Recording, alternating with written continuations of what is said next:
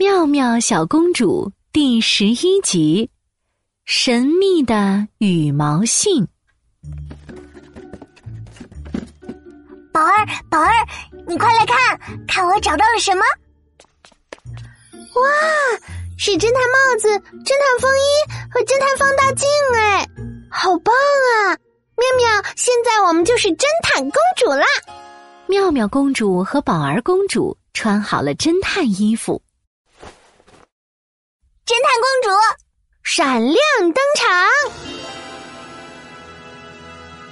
但是过了一会儿，宝儿公主挠着头说：“嗯，妙妙，我们现在要破什么案呢？破什么案呢？嗯，破什么案呢？”突然一阵风吹来。从天上飘下了一片大大的羽毛，落在了妙妙公主的头上。哎，这是什么？妙妙公主拿起羽毛一看，哇，上面写着好多好多字。对了，这一定是一封羽毛信。真的哎，这到底是谁的羽毛信呢？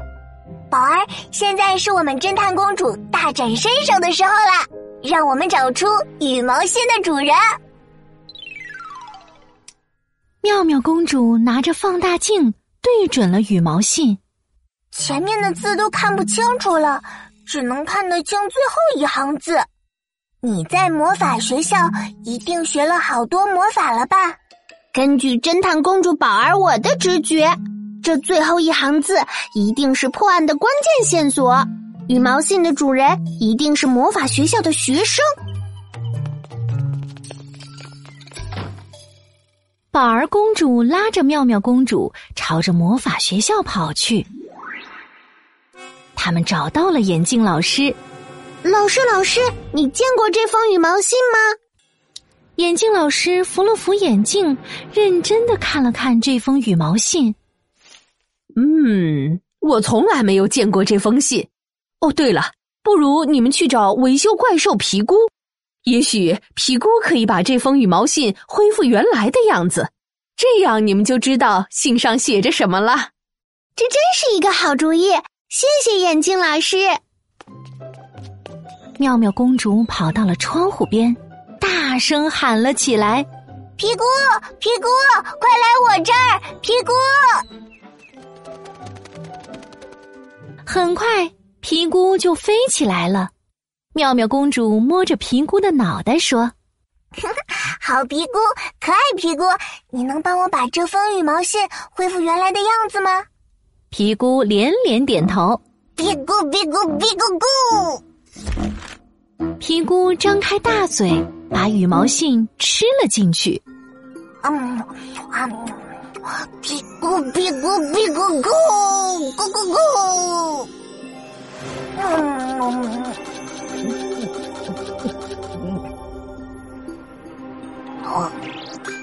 没一会儿，皮姑就把羽毛信吐了出来。这个时候的羽毛信啊，已经恢复原来的样子了。信上的字都出现了，宝儿公主念了起来。亲爱的好朋友，我们已经好久没见面了，我好想再和你一起玩游戏呢。你在魔法学校里一定学了好多魔法啊！信上没说是写给谁的呢。妙妙公主发现信的背面贴着一个胡萝卜贴贴纸，哎，这个胡萝卜形状好眼熟呢。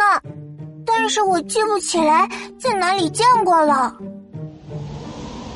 一阵风吹来，羽毛信飞呀飞呀，飞进了妙妙的卧室，落在了一个小熊布娃娃上。妙妙公主好像想起了什么，这个小熊布娃娃是兔依依送给我的生日礼物。在我来到梦幻王国之前，兔依依是我最最最最好的朋友呢。妙妙公主捏着羽毛信思考了起来：羽毛信、魔法学校、胡萝卜贴纸、小熊布娃娃、兔依依，好朋友，兔依依，好朋友。妙妙，根据侦探公主宝儿我的推理，这封羽毛信一定是你的好朋友兔依依写给你的呢。它飘啊飘啊，从奇妙小镇飘到了梦幻王国。一定是这样，一定是兔依依写给我的。